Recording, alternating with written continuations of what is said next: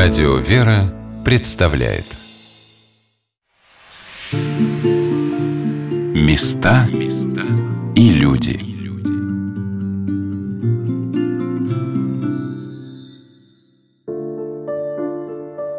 Как сохранялась на Руси историческая память? Как наши предки старались собирать свое культурное достояние? Что для них было ценно и дорого? Мы видим перед собой прекрасные храмы, соборы – Великолепные дворцы, ставшие музеями. А что находится за этими стенами, хранилищами и книжными полками? Память о людях, благодаря которым наша страна стала так богато украшена немеркнущей славой. Эти имена передаются из уст в уста. Мы читаем о них в книгах и даже можем прикоснуться к тем вещам и предметам, которые были согреты их теплом и любовью, их мыслью и дарованием, их молитвой и верой в Бога. Здравствуйте, дорогие друзья, с вами Анна Шалыгина. Сегодня мы продолжим знакомиться с судьбой священномученика Серафима Звездинского, епископа Дмитровского, жизненный путь которого стал неразрывно связан со старинным городом Дмитровым.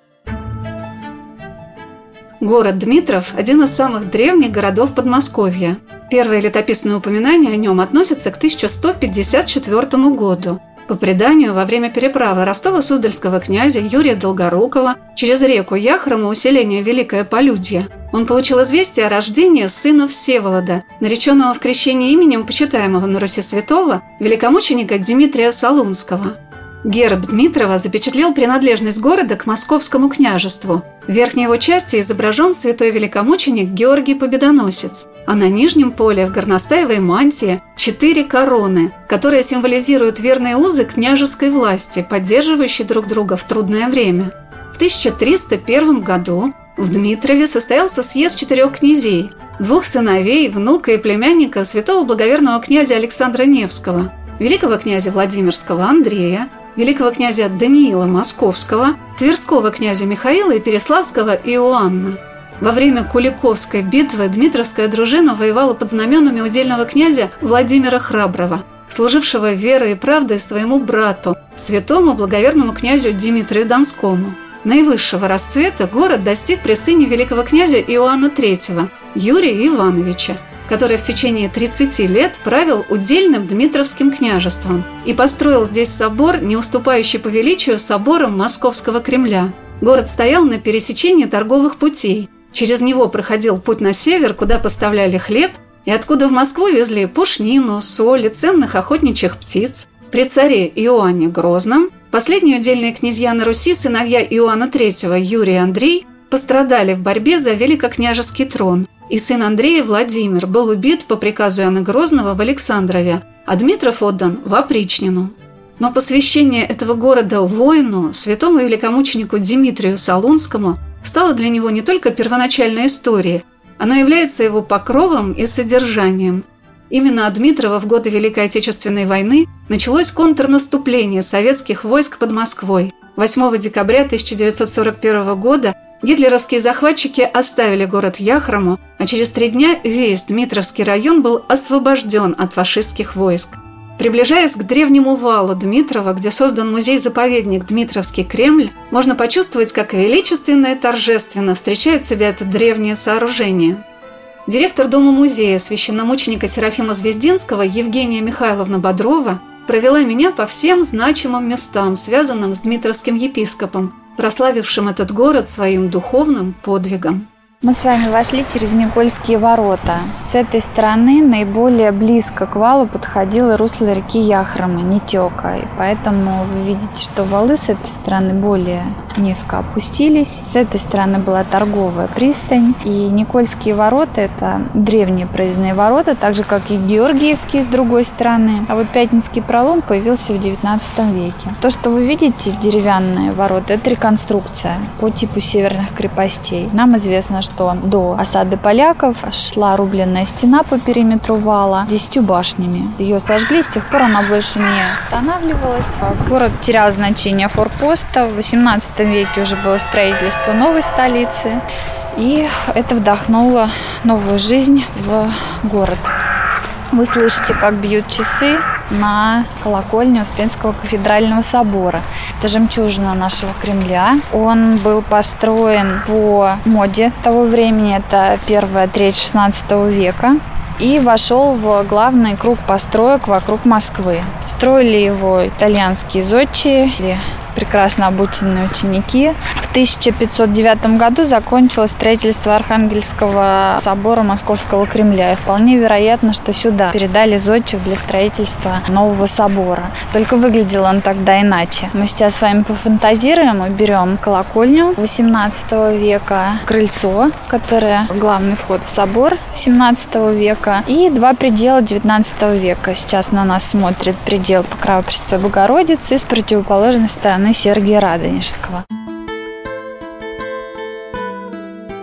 Внушительно и масштабно выглядит Успенский собор на Соборной площади Дмитровского Кремля, окруженный древними постройками уже XVIII и XIX веков. Но меня привлекли в нем два памятника, которые наполняют эту огромную территорию Кремля, связывающую несколько эпох, в единое целое. Это памятник святым равноапостольным Кириллу и Мефодию, просветителям славян, и памятник священному мученику Серафиму Звездинскому. У стен собора рядом с колокольней очень красиво исполнены и прекрасно передающий красоту облика владыки. Его образ привлекает сюда, в стены собора, как и ровно сто лет назад, многих дмитровцев и гостей города. И сейчас я уверена в том, что, как и прежде, владыка Серафим каждому сердцу находит свой особый ключ, чтобы оно раскрылось навстречу Богу. Когда я готовила эту программу, на меня просто обрушилось обильным благодатным дождем. Литературное наследие священномученика Серафима Звездинского. Я и не предполагала, что за этой судьбой страдальца за веру, прославившего Бога своей мученической кончиной, стоит образ одного из великих молитвенников Русской Православной Церкви, молитвенников и учителей, оставивших свои богословские труды, наставления о правильной духовной жизни – я думаю о том, что владыка Серафим, если бы его путь не закончился в 1937 году на расстрельном полигоне в Омской тюрьме, стал святителем, преподобным за святость и чистоту своей жизни, за свой духовный подвиг. Мы с Евгенией Михайловной, поклонившись памятнику епископа Серафима, вошли в Нижний храм Успенского собора, где совершалось вечернее богослужение – когда закончилось вечернее богослужение, я подошла к батюшке, который вел службу, священнику Вадиму Кульвановскому, и попросила его показать святыни, связанные с епископом Серафимом. И отец Вадим заботливо проводил нас в верхний Успенский храм, где во всем несказанном великолепии открылось для меня то, что демонстрирует многим посетителям этого собора как одно из чудес Московской Руси – потому что такие соборы, сохранившиеся до наших дней, символизируют всю ее мощь и богатство. Можно гипотезу такую построить, что после разорения в начале 17 века иконы сильно пострадали, и решено было иконостас сделать новым. К концу 17 века поставили вот этот иконостас с резьбой золоченой, и иконы, видимо, уже бывшие в соборе к этому моменту, их просто вписали в иконостас, поставили так вот в ряд и нанесли еще один слой краски. Так что в конце 70-х годов прошлого века, когда открыли иконостас после многолетней консервации, Франции в советское время он был закрыт дощатой стеной. Иконы очищали от многолетней грязи, и вот на этих иконах обнаружили то, что под верхним слоем есть еще один слой краски. То есть они были обнаружены только в конце 70-х годов прошлого века. А при закрытии собора, если бы их обнаружили, они бы наверняка оказались где-нибудь в Московском музее. Так же, как наши иконы, вот Успение Божией Матери, та икона, которая была здесь, в музее Андрея Рублева. А Дмитрий Солунский, третий вот слева от царских врат, это копия той иконы, которая которая находится в Третьяковской галерее. Так фотографию той иконы печатали в учебнике по истории России. Так что вот такие иконы были вывезены из нашего собора, и вообще работники Рублевского музея говорят, у них там в запасниках чуть ли не каждая вторая икона из нашего собора.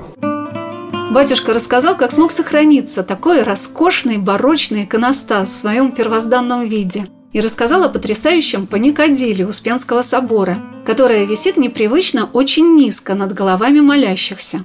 Храм закрыли и поместили Кровеческий музей. Многие иконы вывезли в московские музеи. Но вот иконостас только этот меньше всего пострадал. Его каким-то образом сохранили. То ли директор музея Минин, как говорят, либо это умышленно было сделано для сохранения, либо по какой-то другой причине неизвестно. Ну, вот зашили досками, он несколько десятков лет простоял скрытым просто. Ну и когда прошли такие времена, самые тяжелые, тогда его уже открыли. Как есть предположение при подготовке подготовке к Олимпиаде 80-го года в Москве, чтобы показывать вот как нашу историческую, культурную ценность да, паникодила просто впечатляет. Паникодило 18 века, и говорят, оно копия паникодила из Архангельского собора Московского Кремля. Только там золоченый, а у нас посеребренный. А паникодило тоже сохранилось в течение всех этих советских времен, во время закрытия. Вот его электрифицировали, вместо настоящих свечей электрические поставили, и оно занимает опять свое место. Невозможно было удержаться от восхищения, от внутреннего убранства собора, которое показывает, насколько наши предки любили Бога, посвящая Ему все самое лучшее и драгоценное в своей жизни. И взирая на этот великолепный иконостас, при свете старинного паникадила, я пыталась представить, как здесь, на амвоне собора, стоял невысокого роста, с чуть наклоненной головой, украшенной длинными вьющимися волосами, густой бородой, тихий, скромный человек.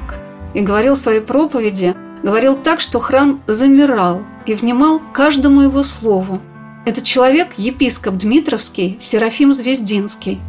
Воспоминания о нем содержит большая ростовая икона владыки, в нее вложен амафор епископа, в котором он совершал богослужение, наверное, и в этом соборе – Священномученик Серафим занял свое место. Вот икона на фоне Дмитровских храмов. Он изображен в красном таком мученическом и пасхальном также облачении. И вот малый амафор, часть его архиерейского облачения, в котором он служил здесь в соборе и в других храмах. Этот амафор выставлялся и на выставке, посвященной новомученикам российским. Свято-Тихоновский университет организовывал в Москве выставку. Храм в Заречье, здесь в черте города, введение во храм Божьей Матери, который не закрывался. Духовная дочь священномученика Серафима, мать Иоанна, схемонахиня Иоанна, перед своей кончиной передала в дар этому храму его личные вещи. И вот в 2006 году этот амафор храм введения передал нашему собору. С тех пор он вот с 2006 года у нас в соборе, а там остались другие личные вещи священномученика Серафима. Так что в нашем соборе тоже есть такой предмет, связанный с святителем Серафимом. Места и люди.